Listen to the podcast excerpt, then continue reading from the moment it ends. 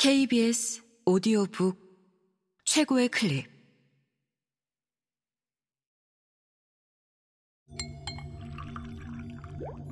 KBS 오디오북.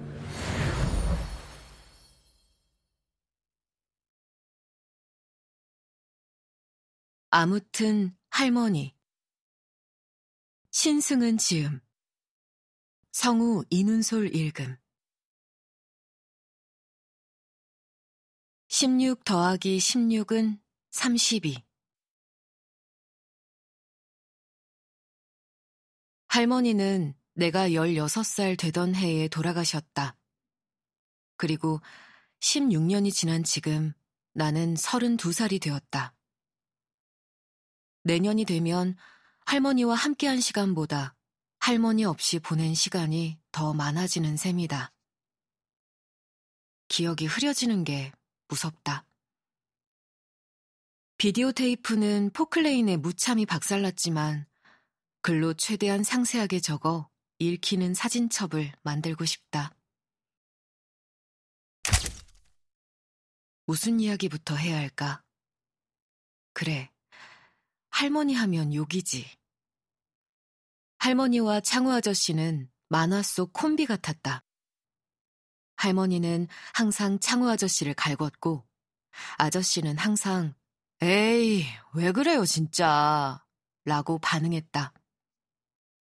하루는 집에서 다 같이 감자국을 먹는데 할머니가 킥킥대더니 갑자기 창호 아저씨한테 주먹 감자를 먹이면서 웃음이 터졌다. 주먹 감자는 다른 손으로 주먹을 싹 씻어 내미는 동작으로 가운데 손가락에 맞먹는 욕이다. 할머니는 아마 그 장난을 칠 생각에 진작부터 웃음이 새어나왔던 거겠지. 나는 당시 그게 뭔지 몰라 할머니에게 물어보았고, 할머니는 친절하게, 응, 감자 먹이는 거야. 라고 대답했다. 엄마는 왜 애한테 그런 걸 알려주느냐며 할머니에게 뭐라 하고, 창호 아저씨는, 에이, 밥 먹는데 왜 그래요, 진짜. 라고 했다. 초등학교 시절 현대문학 작품들을 읽다가 감자를 먹인다는 표현을 만났을 때 그날이 생각나 무척 반가웠다.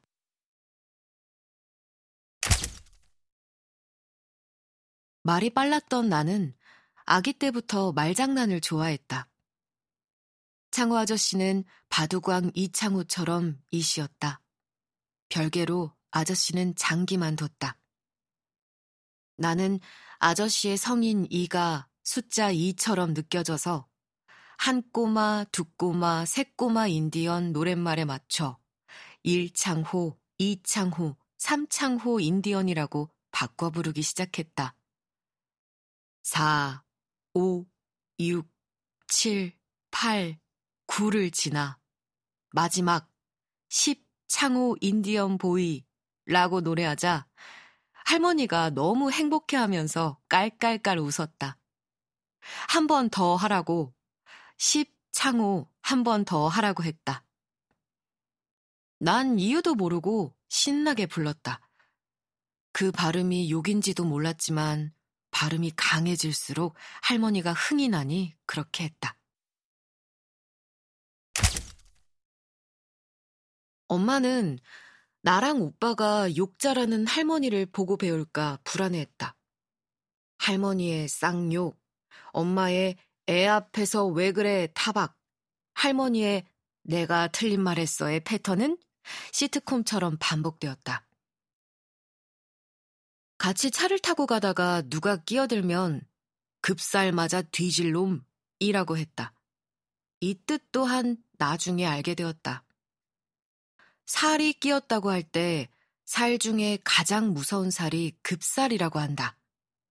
생각할수록 할머니의 욕은 정말 너무했던 것 같다.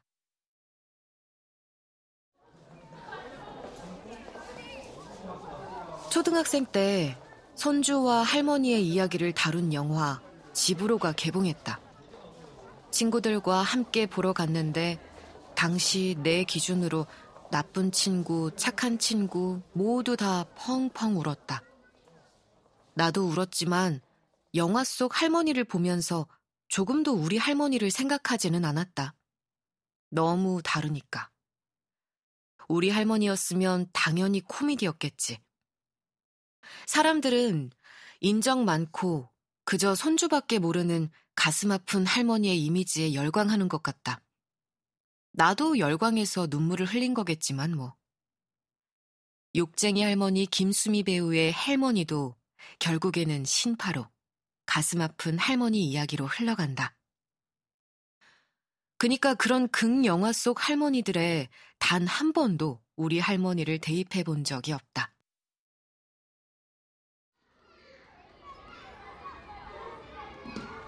비단 욕 외에도 할머니만의 말들이 있었다.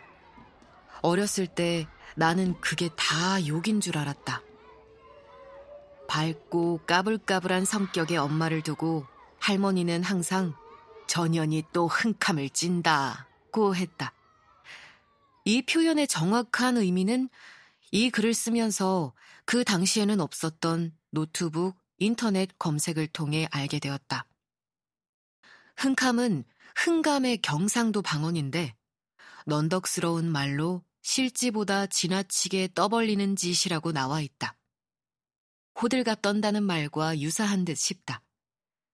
일산에 살았던 할머니는 왜 경상도 방언을 했을까?